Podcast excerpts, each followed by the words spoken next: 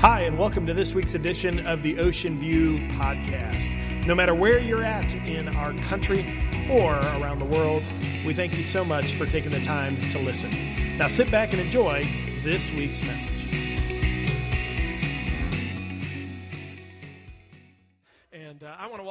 Is Terry. I'm one of the pastors here. It's a joy to welcome you to Ocean View. And uh, for all of our visitors today, whether you're a guest of a family member in town for just the weekend or the week, or maybe you just, um, today, you just felt a desire and a need in heart to say, you know what, I need to go to church. It's Easter Sunday. I need to go to church. Um, I'm excited that you're here um, because you'll find a safe place. You know, there's, there's a lot of churches in a lot of different areas where sometimes we have fears about going into a place where maybe, you know, maybe I'm going to face judgment, maybe I'm going to face guilt. Um, and I would tell you that the church is the people, it's not a building. Um, and the empty tomb is available for every single person in this room, no matter how far you've fallen or how many mistakes you've made. And today I'm excited because we're going to talk specifically about that. We're going to answer a, a, specific question because, you know, I think there's a lot of people in society today that when they look at this day, um, they're skeptics. When they look at this day, they say, well, maybe it happened. Maybe it happened like they say it did, but, you know, how can we be sure? And maybe this event, maybe it's a story that was made up, um, and maybe it's not true. Well, if, if you've thought things like that and you're in this place, I, I'm excited you're here. Uh, because we're going to answer a lot of specific questions about what today represents. Um, in order to kick us off, you know, I think we all have questions. And, and one question that I have that, that I faced this week, and, and it's going to sound a little weird, is when is it appropriate to jump ahead of someone in line for something? Okay, I want you to think about this. When is it ever, uh, you know, appropriate for you to recognize someone in front and, and say, you know what, it's perfectly acceptable for me to go and skip in front of them and to be able to get the service that I need. Well, it happened this week. I had an appointment at 2 o'clock in the afternoon this past week at a Starbucks. And I was meeting a gentleman, and we were going to talk about the faith, and he had some questions for me. And so I, when I say on time, how many of you on time means about 10 minutes before the actual time you're supposed to be there? Okay, you type A's, I'm starting to pray for you right now because I, I know your pain. And so I, am coming from my last appointment. I'm driving my car, and I look down at my watch, and I notice, oh, I'm running a little bit late. I, am I'm, I'm just barely going to make it. And so I park the car. I jog up to the door. I grab the door, and I look at my watch as I do, and it was 2 o'clock on the dot, which meant I'm late. And so as I'm opening the door, I'm thinking, well, I just need to go and sit down. I can't get anything to drink because I don't want to waste this gentleman's time. It's that important. And, I, and right away, I see the gentleman in there and I, I say hello. And he says, hey, he said, there's no line. Why don't you go ahead and get yourself something to drink? And I'm like, there's no line in Starbucks. Jesus is alive. Amen. So I say, all right, all right, all right, all right, I'll be right back, all right back. So true story, I walk, I walk up and I'm walking, and then as I'm walking, I'm getting a little wiser in years, and so I thought, well, it's two o'clock. If I have a cup of coffee, I'm going to be up all night. You know, I, I can't. If you're under the age of 30, you're like, well, what's the big deal? But you know, when you get older, you understand. And I'm like, no, I, I need to get some sleep. So I go in, and you know, at Starbucks they have the refrigerated case next to the cash register. So as I'm walking up, the gentleman goes, Hey, how can I serve you today? And I said, Well, just one second. I think I'm just going to get a water. I have one foot in line because it's really important to save your place in line. So I had, I'm calling it out. I had a foot in line. I take the other foot and I lean like this. And, I, am looking for the water that I want. It's a specific kind. And five seconds. And I grab it and I go. And all of a sudden, this demon flies behind me. Okay, she wasn't a demon. She was a nice person. God bless her. I can't believe she did that to me. But she was standing there and she cuts the line. And so I did what pastors should do. I kept my foot right where it was as if to say, I'm right here. And she just ignored me. She's kind of here. She goes, yes, I like, you know, and I'm, I'm like, okay, all right, Terry, take a break. All right. Oh, gosh, you know, well, maybe she knows her order. You know, if you go to Starbucks, you get publicly shamed if you don't know your order before you get to the register. So she gets up there and she says, um, yes. She goes, do you have this specific coffee? And the gentleman goes, oh, no, we don't have that on, on there, but I could do a pour over for you. And if you've ever been there, a pour over means you will lose five minutes of your life waiting for it. Somebody go, no. And so I'm looking at the gentleman. He says, Not a problem. I can do a pour over for you. It'd be great. So then he starts, and I'm sitting there. I'm like, Okay, all right. You know, I look back at the gentleman. I'm like, I'm sorry. He's like, No problem, no problem. And I'm standing there, standing with my water, and I'm looking. And, and then all of a sudden, you know, after, you know, just kind of watching this unveil, I'm thinking, Well, he's, he's all of a sudden, he's there. Maybe he'll hurry. And he starts asking her her life story. He becomes chatty Cathy. Now I'm really, really getting frustrated. I mean, this guy needs to recognize my needs. So I'm there, and all of a sudden I say, well, maybe there's another barista. And so out of the door from the storage room comes a gentleman, and he's carrying a case of cups. And he's walking, and he's right in front of me. And so I, I do what we all do. I try to get his attention, like, you know, I'm right here, one bottle of water. That's it. Just ring me up right here. And he looks at me, and I'm thinking, yes! He's going to, you know, customer service. It's the way it's supposed to be. He's going to take care of my needs. He looks at me and he does what we do when we pull into the neighbor and we don't want to talk to the neighbor. It's kind of like we're like, huh, and then we just keep walking. He just kept walking past me. So finally, the barista finishes with the person. He looks at me and he says, you know, he says, I'm really, really sorry, sir. How can I help you? And I said, not a problem. I've already, you know, it's not a problem at all. And I was sinning because, you know, after kind of just praying evil thoughts toward this gentleman, um, he finally served me. But I remember thinking I was so frustrated. I had to ask for forgiveness. I was so frustrated the whole time. It took, it, it took me about 10 minutes to calm down and everything else because I was so flustered as a type A personality. And I'm just sitting there, you know, when is it appropriate for someone to, to skip the line for me? I think in Christianity we have a lot of those same thoughts when it comes to Jesus. I think we have a lot of questions for him. And today, especially on Easter Sunday, we have questions. And so for you type A's, I want you to lean in a little bit because I'm going to take you on a little journey and we're going to, we're going to start from the beginning. Because Easter truly isn't just about today. Easter actually began a long time ago. And, and I think if you lean in today and if you really, really understand the puzzle pieces and how they all connect and where they relate to us today, I think you'll leave this place not only understanding when Easter occurred, what Easter is, but why it's so significant in your life, whether you believe in Jesus or not, why it's so significant for you today. So let me tell you a little bit of story, and we're going to jump to a passage of Scripture. I'm going to have all the Scriptures here on the screen. You can see the references. But a long time ago, much like you and I in this place, there were a people, God's people, that had lost all hope. And there are some of you in this room today or watching online where you feel that same way. You've dressed really beautifully today, but inside you're hurting. And God's people were in bondage. They were slaves to Egypt. And we know the story. If you've grown up at any kind of church, you know the story of Pharaoh and how Pharaoh kept them in slavery and bondage. And here's what bondage means, and I, I want to draw you in. Bondage means there is not a hope for your future. You are a slave and you will always be a slave. That there is no joy because when you think of your future or the next day, it looks the same. There's no hope, there's no joy, it's only pain and suffering. And that's what God's people felt every single day until God showed up. And God leaned in. If you were here Friday with us as we were worshiping together, I shared with you that God leaned in and said, Look, I will be your God and I will claim you as my people if you will be my people. And so God leaned in to these Israelites and he said, Look, I will claim you as my people, and I'm going to deliver you from bondage. So as we begin this Easter story, let me tell you a little bit about what happens. God, through Moses, says to them, Here's what you need to do to prepare to be free. If you are in bondage and you want to be free, you need to do this. First and foremost, you're to take a lamb, a perfect lamb, an unblemished lamb, and you are to kill it and prepare it for a meal because you're going to have a meal celebrating what I'm going to do for you tonight. But here's what I want you to do, which is kind of weird to us today. But I want you to take the blood of this perfect lamb as a sacrifice. And I want you to paint it over the door frames of your home. Because tonight I'm going to free you. And the way I'm going to free you is I need to know that you're mine. I need to know that you believe and trust in me. And so as I pass over Egypt, when I see the blood over your door, it's a symbol that you are my people. And I promise to be your God. And in fact, you are going to be free. Now, if you're a Bible study student in here, you've read that, you know this, but I'm going to point you to one passage that begins us today. And I don't want you to lose the significance because I think we blow past this. God has one last instruction for the people as they prepare this Passover meal and they paint their door frames. And I want you to pay really close attention. Exodus chapter 12, verse 11. These are your instructions for eating this meal. Be fully dressed, wear your sandals, and carry your walking stick in your hand. Eat the meal with urgency, for this is the Lord's Passover.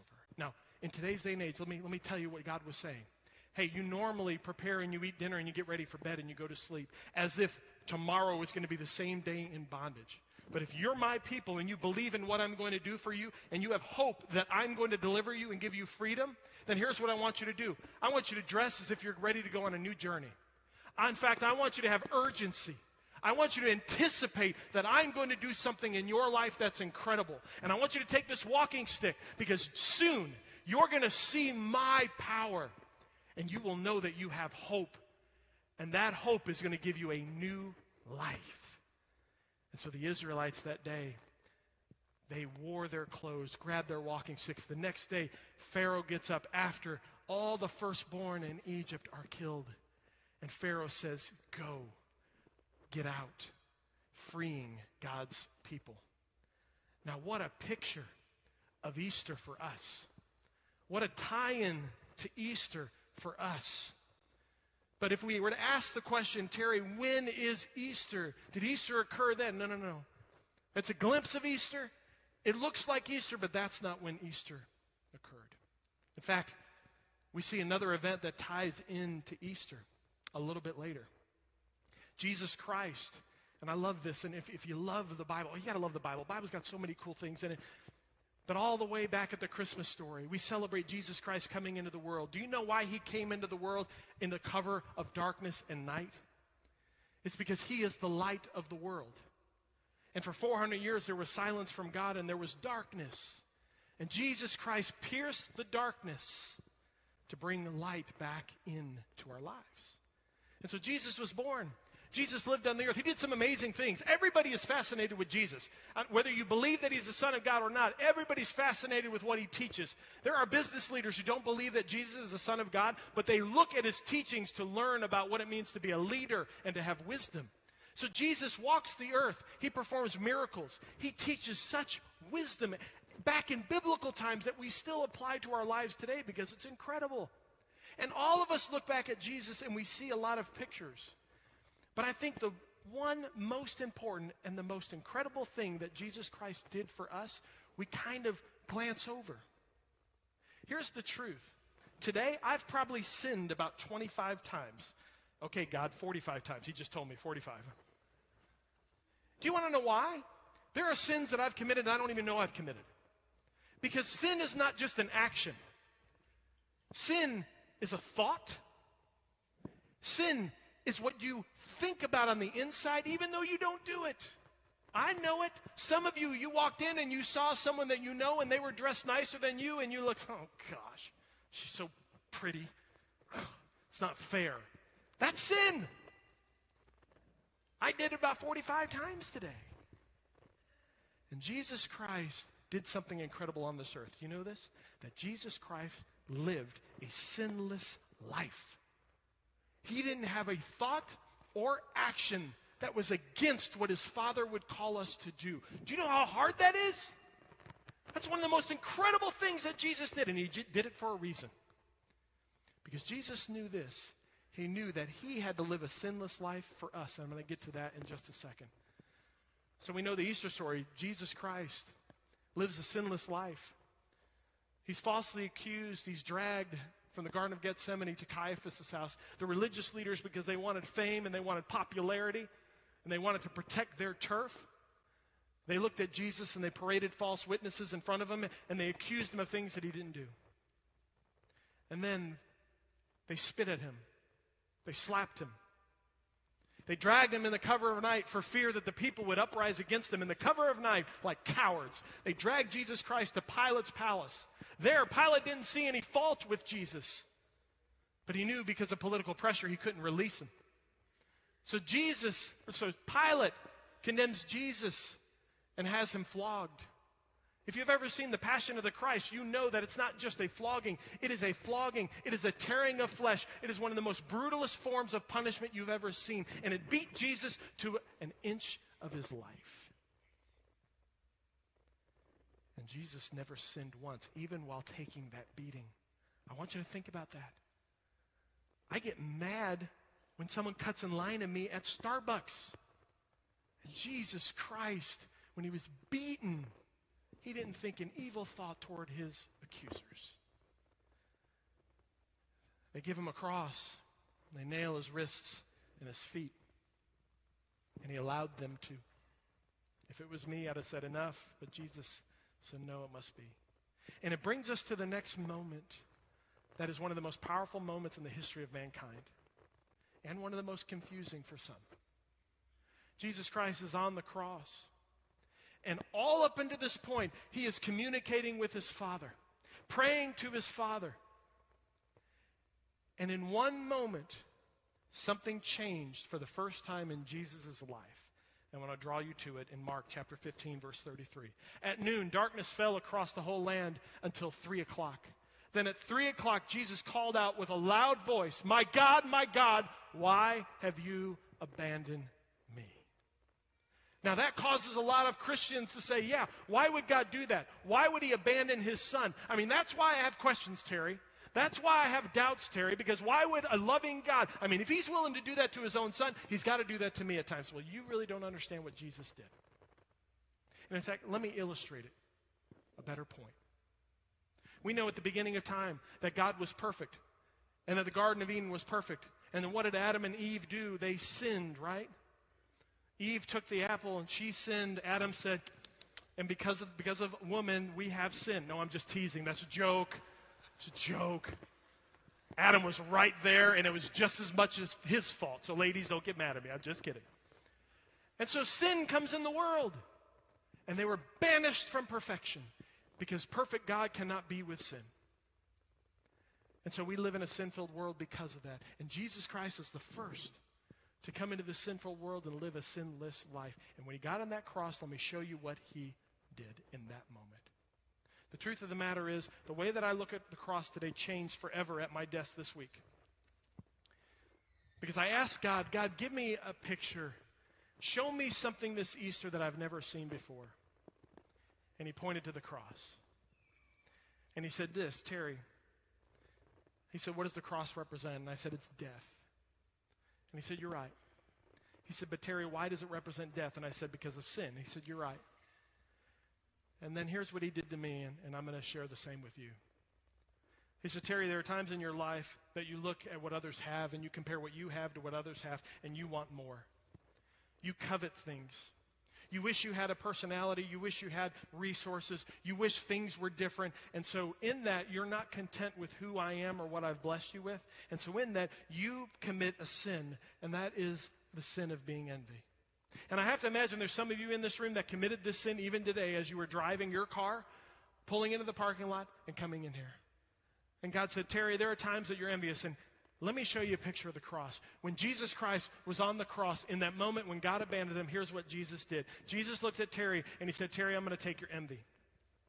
Terry, I know that you were at Starbucks the other day and you were impatient and you were frustrated and you were angry. The simplest, dumbest little thing sets you off and you struggle with impatience. And so, Terry, because of that, I'm going to go to the cross and in that, I'm going to take your impatience because that's sin, Terry. And that sin leads to death. And Terry, there are times when you say, you know, God, it's not a big deal. I mean, I'm just impatient. I mean, there are worse sins. Well, Terry, that's called pride. And Terry, there are times in your marriage where you're prideful, where you don't want to say, I'm sorry. Or you do what a lot of us do. We add one more word to I'm sorry to make it better. We say, I'm sorry, but.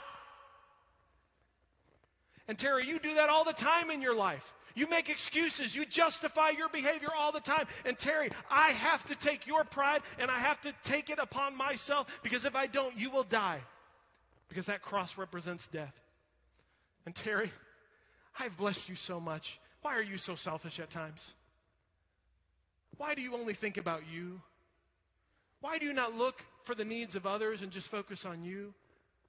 Because, Terry, I didn't create you as human beings to just shelter in and take care of your own. I created you to love one another as I have loved you. And so, Terry, I'm going to go ahead and I'm going to even take your selfishness.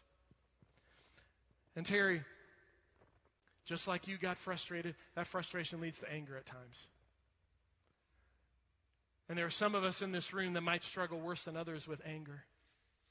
And we justify that anger with our pride to be able to say, well, she deserves it. Or he deserves it. Or he made a mistake and it's okay for me to be angry at him because he made a mistake. And Jesus points back and says, hey, you remember this? I already took that, but I'm also going to take this too.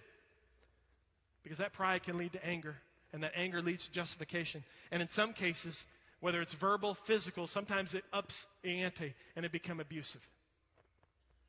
And Terry, I know, I know that abuse is strong and, and sin is sin, but you know what? I know this is an ugly sin, but I'm even willing to take the times that you're abusive.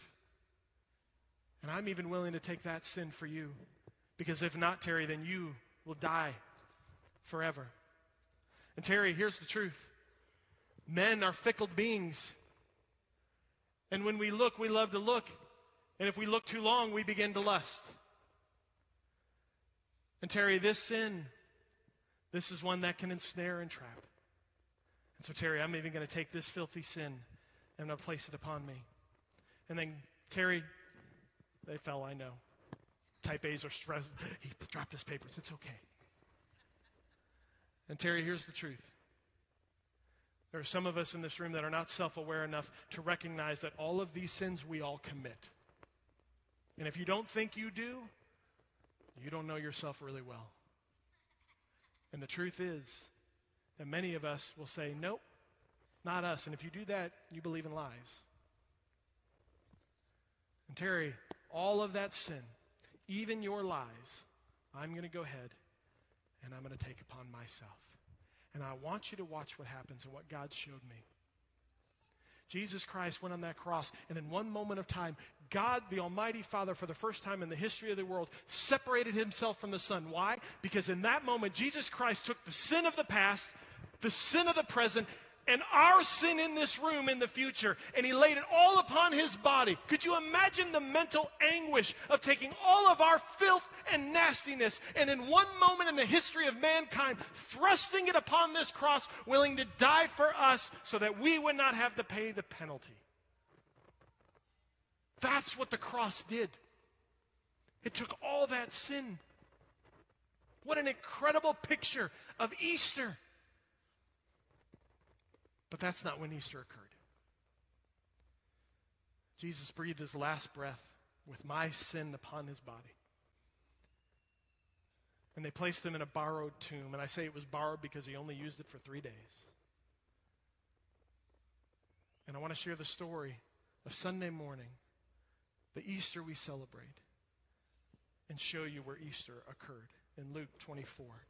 But very early on Sunday morning, the women went to the tomb, Mary Magdalene, taking the spices that had prepared. They found that the stone had been rolled away from the entrance. So they went in, but they didn't find the body of the Lord Jesus. As they stood there puzzled, two men suddenly appeared to them, clothed in dazzling robes. The women were terrified and bowed their faces to the ground. And when the men asked, Why are you looking among the dead for someone who's alive? He isn't here, he is risen from the dead. The tomb is no longer occupied. He's alive. If you've ever been to Israel, there is a borrowed tomb close to the hill of Golgotha, and this is inside the tomb, the empty grave that still sits there today. And for every Christian in the world, we point to that empty tomb and we say, That's Easter. You know, the truth is, Easter didn't occur at Passover long ago. Easter didn't occur on the cross. Easter didn't occur when Jesus died. Easter occurred when his lungs filled with air. And Easter occurred when Jesus Christ broke through the bondage of your sin, my sin, opened his eyes, threw off the grave clothes, and burst forth from the tomb. You know that cross? That cross isn't Jesus' cross. That cross is my cross. Jesus lived a sinless life. He didn't do any of those things. I grew up in the Catholic Church. And when I look at the cross, I used to see crucifixions, Jesus Christ on the cross. And here's what I appreciated about my upbringing. When I saw that crucifixion, it made me pain inside for what Jesus went through. And so every time I looked at the cross, I felt pain and I had a deep respect for what Jesus did. In the evangelical church, our church, we don't have a crucifixion, we just have a plain cross. And the reason why we have a plain cross is because we don't like to remember Good Friday. We like to remember what Jesus did on Sunday, that he rose from the grave and that we are free. But here's the truth. When we look at the cross, whether it has Jesus on it as a crucifixion or whether it's empty like that, we should not see the cross that Jesus went on. We should see my cross that Jesus Christ stepped in front of the line and put himself on the cross and said, I'll take your place. Because that's your cross, not mine, but I'm willing to take it. Here's the sad thing I think a lot of us live our lives with despair, loss of hope, and we've forgotten that Jesus died on the cross for us and the grave is empty. You know, here's the truth. In our lives today, if you're struggling with despair, if you're having a hard time looking and finding hope, I want you to remember this picture. Because when Jesus Christ died and when he burst forth from the grave, his blood was a perfect lamb blood. And it covered the door of your heart. And so when death knocks, when despair knocks, when loss of hope knocks, when he tells you you're not worthy, when he tells you you're not good enough, you don't have enough, you don't have what it takes, you look into the eyes of Satan because that's where it's coming from and you say, "Hope, I have the hope of glory." Because he's alive and he's alive in me, and I have all the hope that I need to do all things in Christ who gives me strength. But are you ready for that? And I close with this. And don't ever forget it. It's the instructions for his Passover. And it says this These are your instructions for the Passover. Be fully dressed, wear your sandals, carry your walking stick in your hand. Eat this meal with urgency, for this is my Passover. In other words, Christian, stop living a life of despair. Rise up. I'm alive in you.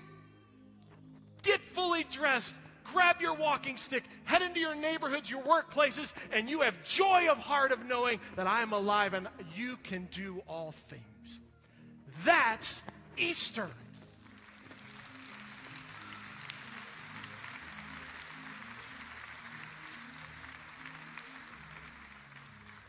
Would you pray with me? God, right now, I, I Father, forgive us. We are sin filled beings. And God, we carry our sin around and we forget that you have a cross that you've already died for. And so, God, right now in this room, God, forgive us for walking around without hope when your hope is right in front of us. So, in this room, God, collectively, we say, God, search us. God, we ask you to take our sin upon that cross and cast it as far as the east is from the west. We're tired of living in bondage. And God, may we be a people because we say to you, You are our Lord and we are your people. God, thank you for forgiving us and thank you that we will have eternal life because you burst forth from the grave. And so, in this room, in an attitude of prayer, I would just share this. If today you would say, Terry, I don't know if I've ever said to Jesus, I want you as my God.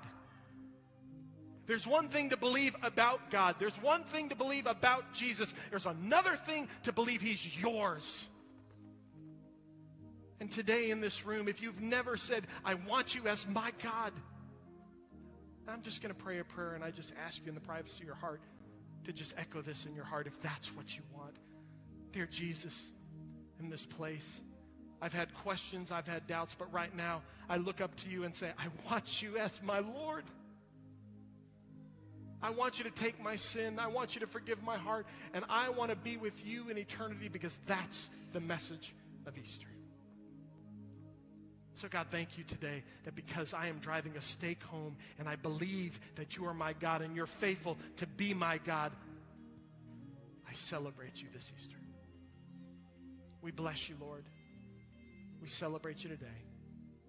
And we give it all in the name of Jesus. Thanks so much for listening to today's podcast. If you would like more information about the ministries at Ocean View, or if you'd like to speak to someone directly, you can visit our website at www.ovbc.org. Thanks again for listening. Have a great day.